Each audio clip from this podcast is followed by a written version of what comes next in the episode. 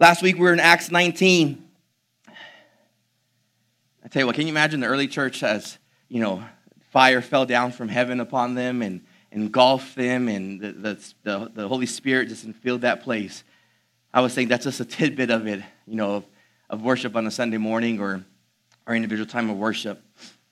Last week we finished up Acts 19 and we saw like everywhere that Paul went, Paul was faced with opposition people who didn't like him. They didn't like the gospel. They didn't like what he was sharing. And uh, so he, he was confronted. We saw that last week. And they were all up in arms because people were turning from idolism to the, the worship of God. Amen. They were, they were turning from their idols to God, and, and people didn't like that, right? They were all up in arms. And we learned last week that a lot of the crowd that was up in arms really didn't know why they were upset. They were just upset because other people were upset. And sometimes as people, we follow the crowd instead of lead the crowd, right? And they followed the crowd and they didn't know why they were following him. They were just doing it because they had no, no purpose. They were just going with the flow. But later on in Acts 19, uh, we, we, we see that the, the legal battle that was uh, waged against Paul and his companions were, were, was, was released, right? They, they, they let it go, they dismissed it. The crowd went back home, and we move on to Acts chapter 20. And we see after the uproar uh, died down, Paul left to Ephesus, he went to Macedonia.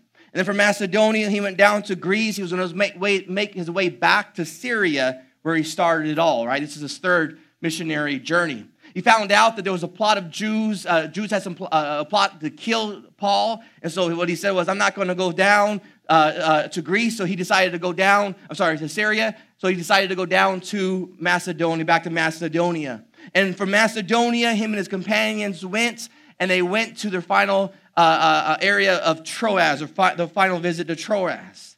It's an interesting text that we'll see this morning, and some of us are aware of it, and some of us are not. But I believe it's a text that is a warning to us, definitely as believers, but I believe it's a warning to also the non believers. In our text this morning, we're going to see an event that literally happened, and then we can figuratively apply it to our lives.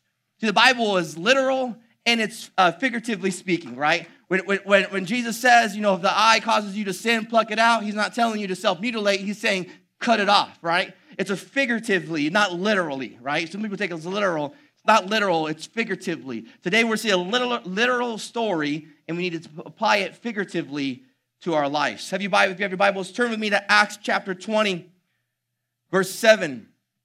We'll read our text this morning. It says, On the first day of the week, we gathered with the local believers to share in the Lord's Supper, Paul was preaching to them. And since he was leaving the next day, he kept talking until midnight. The upstairs room where we met was lighted with many flickering lamps as Paul spoke on and on. A young man named Eutychus, someone say Eutychus. Eutychus, sitting on the windowsill, became very drowsy. Finally, he fell sound asleep and dropped three stories to his death below. Paul went down, bent over him, took him to his, into his arms. Don't worry, he said, he's alive. Then they all went back upstairs, shared in the Lord's Supper, and ate together. Paul continued talking to them until dawn, and then he left. Meanwhile, the young man was taken home unhurt, and everyone was greatly relieved. See that they were talking about the first day of the week. What is the first day of the week? It is what? Sunday, right? You look at your calendar, it's Sunday through Saturday. Sometimes we think Monday's the first day of your week. Monday's the first day of your work week, right? Sunday is the first day of the week. It's the Lord's day, right? And what they were what were they doing? They were coming together to do what? To have church, right? This is the early church. Early church did what? They had church, right? Right? I mean, it's a no-brainer. That's what the early church did. That's what they called the early church because they had church, right? Early, right? they were coming together as a church, the first day of the week is, is Sunday. It's when they came together, and they fellowshiped, they worshiped, they broke bread, and they shared in the Lord's Supper. What's the Lord's Supper? It's communion, right? It's, it's communion. It was their custom to come together, break bread, and share in the Lord's Supper. We see that Paul had little time, right? Because he was going back to Syria. He had little time left. And so he, he was leaving the very next day. So Paul continued to talk all the way to midnight. Paul uses every single minute he could use. Verse 9 says he, he went on and on, right? That means that he didn't stop talking. Sometimes they people want to tell the preacher, shut up already, right? He kept on talking and talking and talking all the way through the next day. There was a young man named Eutychus. We don't know anything much about Eutychus. We don't know his, his, his age, but we do know how life can get. Life can get busy, right? Life can get uh, cluttered. And I imagine this was a long day for this young man. And as night continues to come on, it, becomes hard to stay awake, especially for children. It's hard to stay awake as adults, but especially for children, right? Church goes on, the eyelids get tired, the bum gets numb, right? It just, it, we, get, we get tired, right? This morning, as, as many have preached on, they've, they've talked about the dangers of falling asleep in church. I'm not going to be talking about that, right? Right? This morning, I want us to see Eutychus situation that happened literally and apply it figuratively to our lives. There's three truths I want us to see this morning that God has impressed upon my heart for us to see. The first one is found going back in verse 9. It says, As Paul spoke on and on, a young man named Eutychus sitting on the windowsill became very drowsy. He became what? Drowsy, right? The first truth I want us to see this morning is he became careless.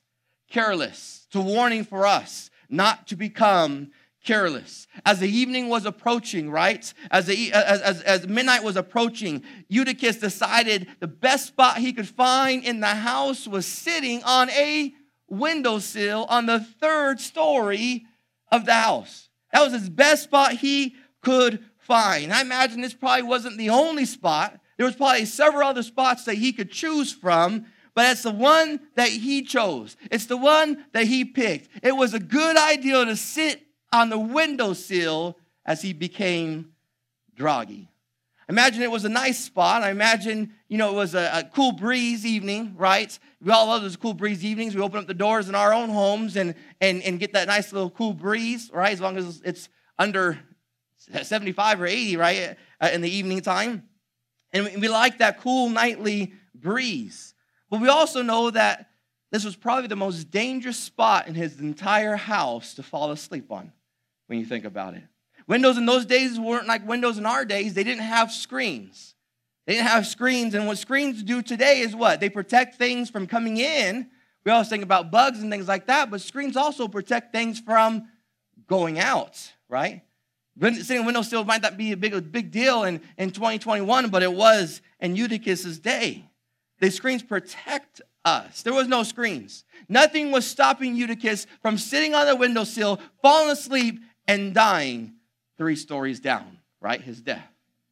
How many of us would sit on the windowsill knowing that you're a little drowsy, right? Knowing that there's no protection between you and three stories of asphalt, dirt, whatever, concrete, whatever it may be. It, it, it's not a pool, it's not a trampoline. You're, you're, you're going to have some serious injury, if not death, from falling three stories out a window when you think about it, right? How many of us would sit in a windowsill knowing we're a little drowsy?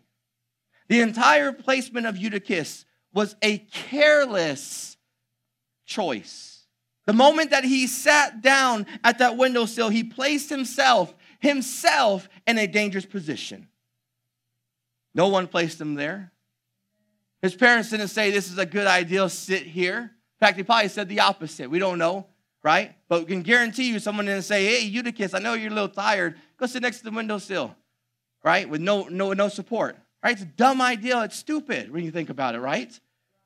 But there are times in our lives where we become careless, just like Eutychus. No one puts us in that own position other than who? Me, ourselves, right? You, right? So I'm not talking about me, I'm talking about us. We put ourselves in compromising situations, right? We put ourselves in careless situations. And there are our own careless choices and there are our own careless decisions.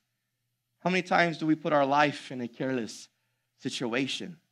Let me tell you, it may not impact you at the moment, right? Being careless may not impact you at that particular time, but your carelessness can also actually lead to death, just like it did to Eutychus, right? How many times do we become a Eutychus? Or how many times are we a Eutychus? We become that person who thinks we know best for me, right? We, we're that person who thinks that we know what's best for me, and I don't have to listen to anybody else, and I don't have to listen to God because Dennis knows best for Dennis. We want to do our own thing, live our own life, live however we want to live. And what happens is we become careless and we end up making bad choices, and we end up like who? A Eutychus, right? He never once thought, never once thought that sleeping in the windowsill will result in death. Never once thought that that was a bad idea, but the same goes for us.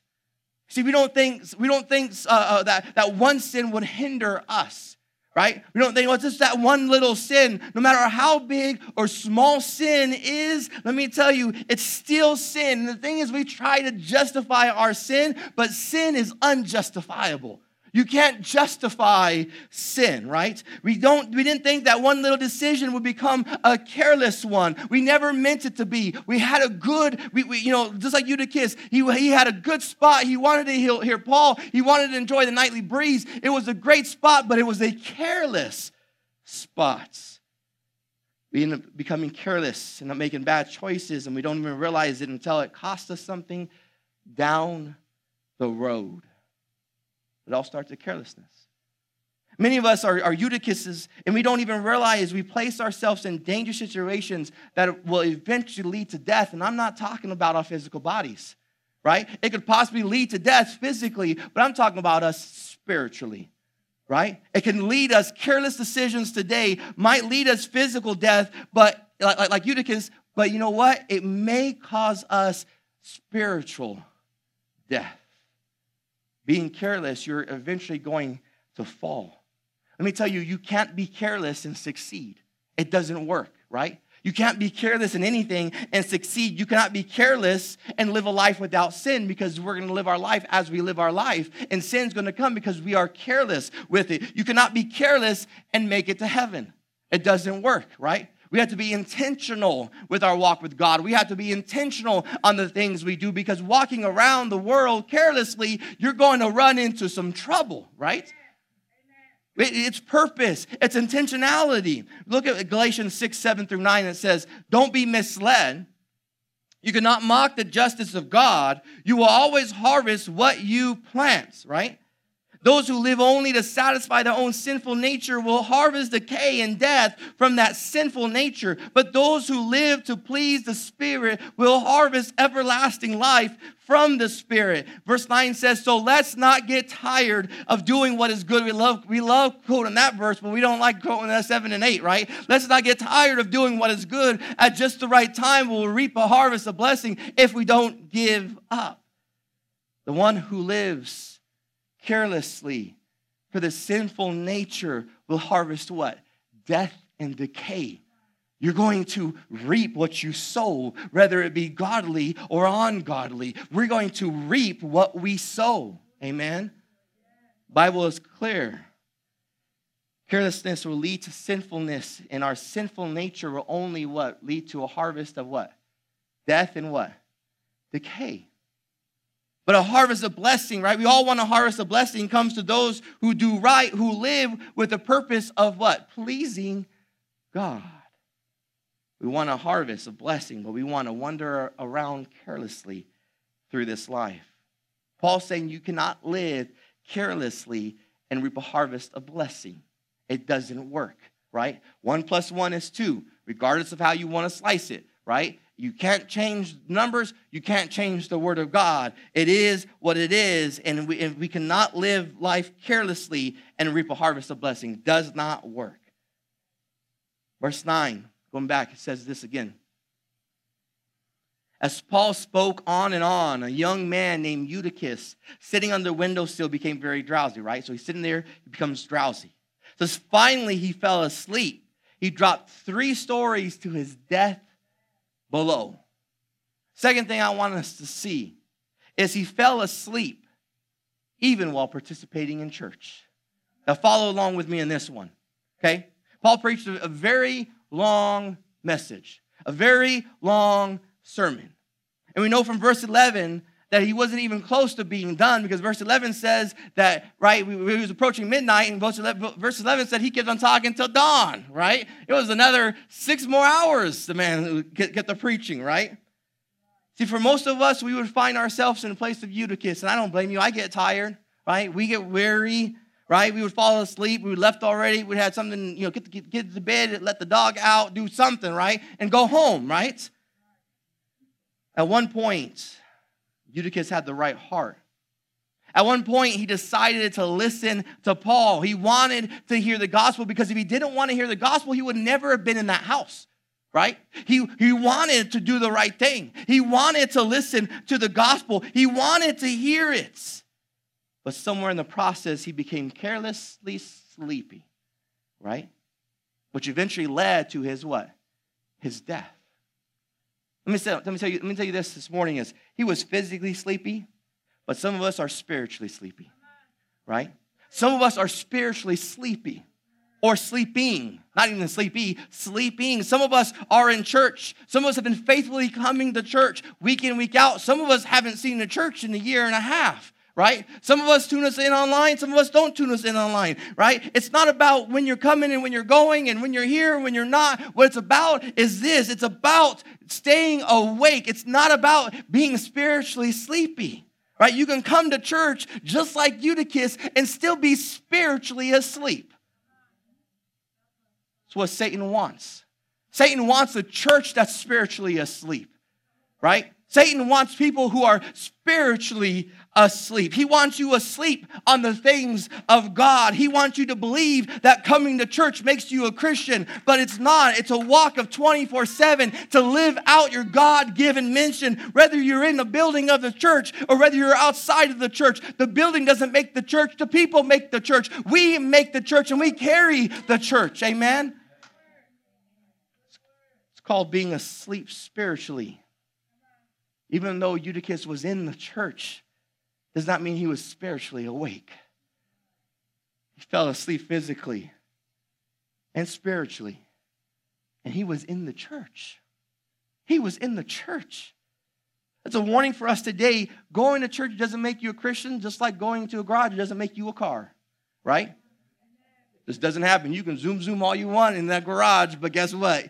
You're still a man or a woman, right? It's only two, right? A man or a woman. Whatever you want to identify with, you, are who you are. Amen, right? That's who God has chosen you. I keep going, but 1 Peter 5 8 through 9. Let me stay on topic here. Out of the message says, keep a cool head. Someone said, keep a cool head, right? Right? That, that, that's a great Bible verse all by itself. Keep a cool head. I know some kids I can say that to. Stay alert. The devil is poised to pounce and will like nothing better than to catch you what? Napping. Keep your guard up. You're not the only ones plunged into these hard times. It's the same with Christians all over the world, so keep firm grip on the faith. Peter's telling the church, he says, don't fall asleep. Don't fall asleep. We must stay on guard, church, because when we become careless, when we become off guard, that is when we are more open to Satan's attacks, is when we are off guard than on guard. Let me tell you, Satan doesn't come and attack you when you're awake, right? He doesn't come and attack you when you're ready to fight. He attacks you when you're slumbering. He attacks you when you're napping. He attacks you when you're complacent, right? When you're complacent. He attacks you when you're careless. He attacks you when you're off guard. The man doesn't fight fear uh, fair. He sneaks attacks you when you least expect it. That's why we have to stay awake, church, and wake up from our slumber. Amen. Cannot happen when you're awake, when you're on your guard, when you are aware. They're saying in the world today about being woke, right? Woke culture, right? You got to stay woke, right? Right? Woke. That's a good. That's a good word. Woke, right? All of us heard that. Although I was talking to Nathania a few weeks ago, she's like, I don't know what that means. Let me give you a lesson what woke means. Right? Someone who is woke is enlightened about a particular situation right? They're woke, right? They're enlightened. You know what woke is? Woke, if you actually, if you look at woke in the dictionary, it's the past tense of wake, right? You were, you know, awakened, now you are, are awoken, right? You're, you're woke, you're up, you're alive now. Wake means this emerge or cause to emerge from the state of sleep. It means to stop sleeping when you are awake. It's time for the church to become awake and become woke, right? Become awakened, amen? It's not just the body of the church, it's the members of the church, like I said earlier. It's each and every one of us to be awakened into spiritually, not the physically. The, the, the world wants you to become woken with the physical, but we are walking in the spiritual, amen? That's where we need to come awake at, right? It's in the spiritual because we don't fight our battles in the flesh. We, buy, we fight it, right, with principalities and spirit of the darkness, right? We come awaken, and that's how we fight our battles. Amen? We all have experienced a part of our physical body that was asleep, right? Right? You ever wake up and feel your hand, right, numb, right? The rest of you are as awake, right? But but your your your foot or your hand or your arm is asleep, and guess what? That hurts. It hurts. And the rest of the body, right? Father-in-law's back there, he's like, I know that pain, right? The, the rest of your body is awakened, right? But what is the focus on? It's a focus on the part of the body that is not awakened, that is still sleeping. We need to have the parts of the body that are asleep to be totally awakened. We need to have the parts of the body, right, to be woken up, right? Woke, wake, whatever you want to call it. It's time, church, because carelessness leads to falling asleep, which leads to death. Now, I'm not talking about a physical death, I'm talking about an eternal death in hell if we do not awaken. Amen? Falling asleep might lead you to your own spiritual death. But you know what? It's not just your spiritual death. Sometimes we focus around what's me, right? Well, if I do, I don't care. It may not affect everybody else, but let me tell you what we do impacts the world around us. Amen? So it's not just me, right? We impact souls. Your spiritual death can lead to the spiritual death of others. And Jesus warns, look what Jesus warns us in Luke 17, 1 through 3. He says, One day Jesus said to his disciples, There will always be temptation to sin, but what sorrow awaits the person who does the tempting. It would be better to be thrown into the sea with a millstone hung around your neck than to cause one of these little ones to fall into sin. So watch yourself. If another believer sins, rebuke that person. Then, eh, then if there is repentance, forgive. It's a large weight to carry, but it's not just me right? Just not you, it's those that we come in contact with. That's why it's important to stay awake, to stay connected, to stay focused on the things of God because it's easy for us to fall asleep in church. It's easy for us to fall asleep in the spirit. Ephesians 5:14 says for the light makes everything visible. This is why it is said, "Awake, O sleeper, rise up from the dead, and Christ will give you lights." It's time to wake up from our slumber time to wake up from our napping, right? It's time to rise up from those dead areas of our life. It's time to become alive in Christ and allow Him to be a light in and through our lives. Verse 10 and 11. I get some more water. I'm sorry. Took a tree down in the backyard, and I am. I think I didn't bring enough water yesterday.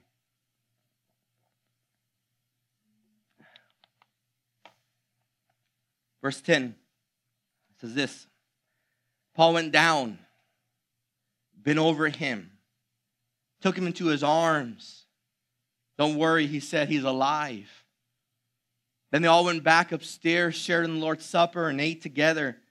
Paul continued talking to them until dawn, and then he left. The third thing I want us to see is he died. Someone say, but God. He died, but God, right? But God brought him back. This young man fell. He died. He died. And he was brought back to life. See, some of us have gone through some hard times. Some of us are going through some hard times. You might, you might be getting close to fall asleep, or you might have already fallen asleep spiritually. It doesn't matter what has happened in your life. It doesn't matter what is going on in your life. It doesn't matter what's going to happen in your life because of, but God. Amen. But God. God gives life and God gives, takes it away. Amen. He can take you from the verge of eternal death. He can break you from your sinful ways. He can restore your life. He can do it for this young man named Eutychus. Guess what? He can do it for. He can do it for you and for me. Amen. You have never gone too far for God to raise you back to life just like he did to Eutychus. See, we must remember something here. This is interesting. Verse 9 says the boy was dead? He was what? He was dead, right? Someone say dead. So we get we get the context of it. He was dead, right? We must remember who declared this boy dead, okay? Who's the one writing Acts? Luke, right? Luke is writing Acts. Luke was there for this event. He was a first-hand witness. This wasn't something he learned from Paul, right? He was first-hand witness. Back in verse 7 it says, "We gathered," which means that what?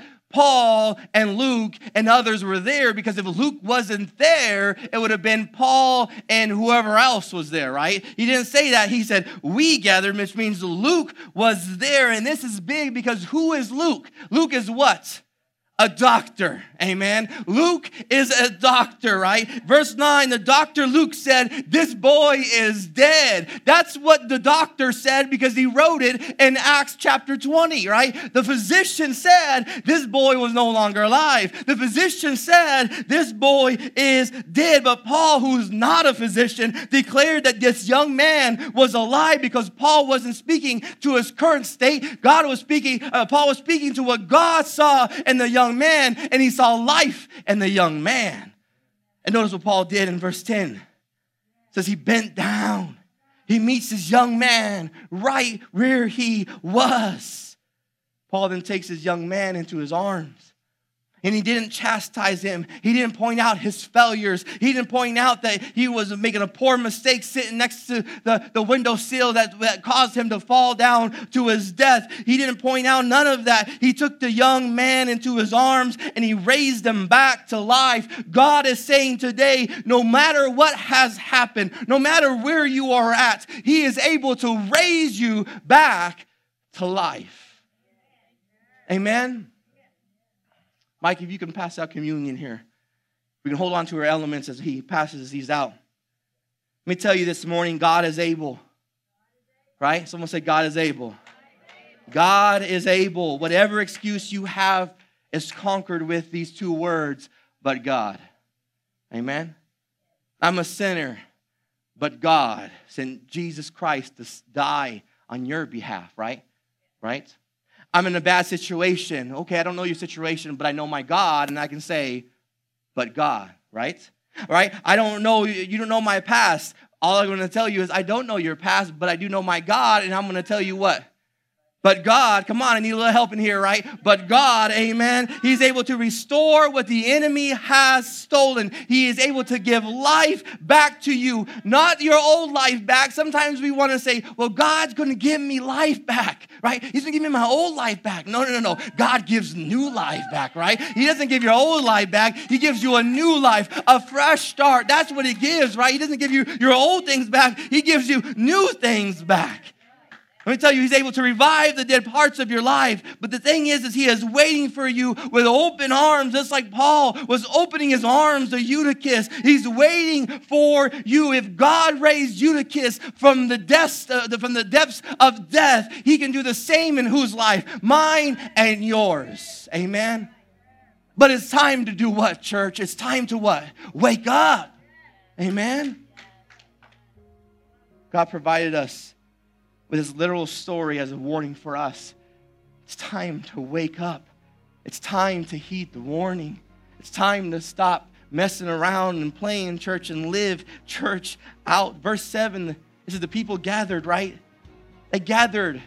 Back in verse 7, they gathered to do what? They gathered to have fellowship and they gathered to share in the Lord's Supper, right? That's why they were there. They gathered for the Lord's Supper. But notice this they didn't celebrate the Lord's Supper without Eutychus.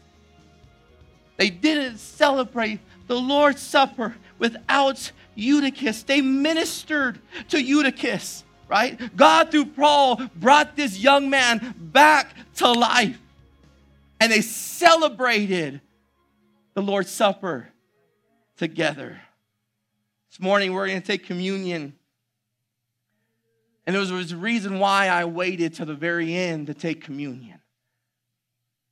I waited because we are a Eutychus. We are a Eutychus. And God doesn't want anyone left out. He doesn't want anyone left out. Because I'm going to be real, you're left out because you want to be left out, not because God left you out.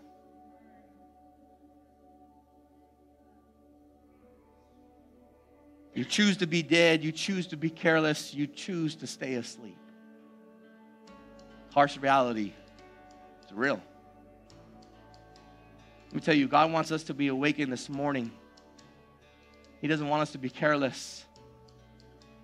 He's holding out. The Bible says he leaves the 99 to search for the one. God wants you to awaken this morning. He's holding out for that one to wake up. He's holding out for that one to restore. He's holding out for that one to, to come back to where they know they need to be. That's what he's waiting for. And that's why we waited to take communion because normally we come together and before worship, I mean, after worship and, and then before the word, we go and we say a prayer and we, we do this sometimes out of, out of uh, uh, uh, uh religion, right? Or rituals and not a relationship. But I want to encourage each one of us, right, in the house and online today to, to come into a relationship with God, a real true relationship to God, right? To be awakened from the dead areas of our lives. Amen. Let us pray. Heavenly Father, we come before you today, Lord Jesus, and you see our lives. You see what, what sometimes some of us are in, in a complete mess and a disaster, Heavenly Father, Lord. We don't know if we're going right, left, straight, up, or down, but I pray right now, Lord, for clarity in the name of Jesus, Lord. I pray, Heavenly Father, that you awaken us, Lord, in our dead areas and our dry areas, Heavenly Father. Lord, you say that you are the water of life, Heavenly Father, and I pray, Lord, that as we are consumed with your, your water, Lord, for, for the bread of life, Heavenly Father, that we are consumed consumed by you only, Lord. You know our hearts, Heavenly Father. You know the things that we've done, Lord, the things that we said, Lord, the things that we didn't do, Heavenly Father. And I pray right now, Lord, that you meet us right where we are at, Heavenly Father. I pray, Heavenly Father, that you forgive us of our sins, of our wrongdoings, Lord, of our trespasses, Heavenly Father. Your word says that we confess you are faithful and just to forgive us of our sins, Lord. And this morning, Lord, we confess of our sins, Heavenly Father, Lord. We thank you for new starts, Heavenly Father. We thank you for second chances, Heavenly Father. I thank you for new life, Lord. I thank you for taking the old life away, Lord, and giving us a new life, Heavenly Father. I thank you for fresh starts in the name of Jesus, Lord. I thank you, Heavenly Father, that you are awakening your church, Lord. You are awakening us as individuals, Lord, but you are awakening us as a corporate body, Heavenly Father. And I thank you, Heavenly Father, for that, Lord. Let us uh, uh, walk in that awakeness, Heavenly Father. We thank you, Lord. Wake us up from our slumber today, Lord Jesus. Make us aware of the world around us, Heavenly Father, Lord. Make us keen to your spirit, Lord. Give us discernment, Lord, of knowing what's right and what's wrong in the name of Jesus, Lord. And we thank you, Heavenly Father, that we can participate and communion together, Lord, with a clean slate, with a clean heart, Heavenly Father, knowing that you are faithful and just to give it to us. We thank you, Lord Jesus. If you can stand with me as we take communion. In your hands, you have the elements.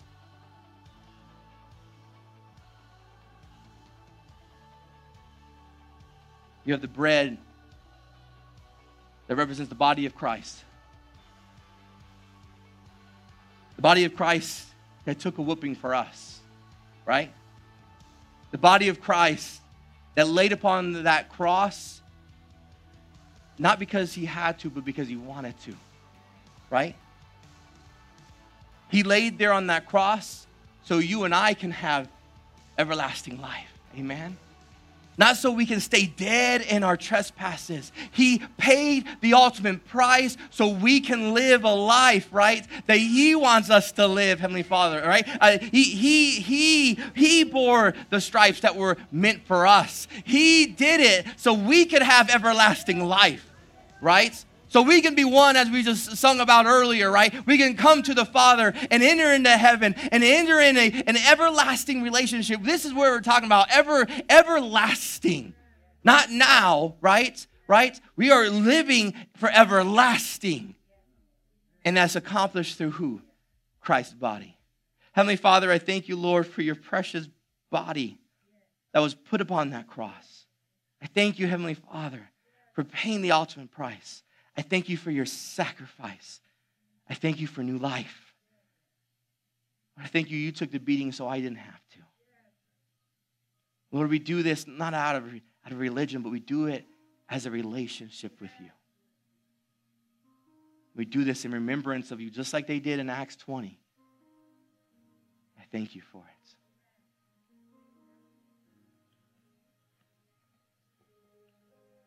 touch on the juice.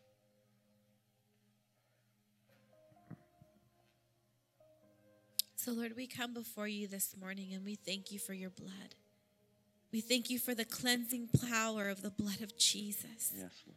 We thank you, Lord, that there is no multitude of sin that can separate us from you as long as we confess with our mouth and we believe in our hearts that you are Lord and that you died for our sins and that you make us new again, Lord. Yes.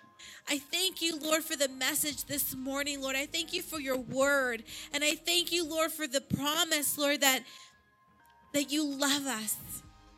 That you love us, Lord. You love us so much, Lord, to use our pastor, Lord, to give him a word, Father God, to embed it in his heart, Lord, to dig it in his soul, Lord Jesus, to remind us, Lord, that the areas that are dead in our life need to be renewed and awakened to your spirit, Father God. So, right now, Lord, we just ask that your blood would cleanse yes. us, that would awaken us, Lord. Yes, Lord awaken the areas in our lives, Lord, that desperately need a touch yes. of you, Lord Jesus. I thank you, Lord, for the sacrifice that you did on the cross.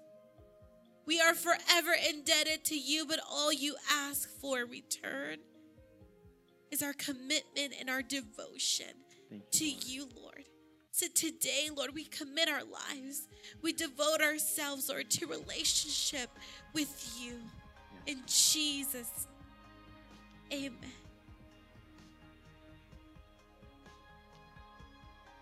Thank you, Lord. Thank you, Heavenly Father, for dying upon the cross. Thank you for rising three days later. Thank you, Heavenly Father, for being seated on the right hand of the Father, interceding on our behalf. Lord, I pray that that encourages us this week, Lord, that we don't go back to the graveyard, to the cemeteries of our life that are dead, that are decaying, that are rotten. But I pray, Heavenly Father, Lord, that you will start bringing beauty through the ashes start bringing life to dry bones. Lord, you, you, you bring water to the thirsty. Make us thirsty this week, Lord. You gave us the warning, Heavenly Father, figuratively in the life of Eutychus.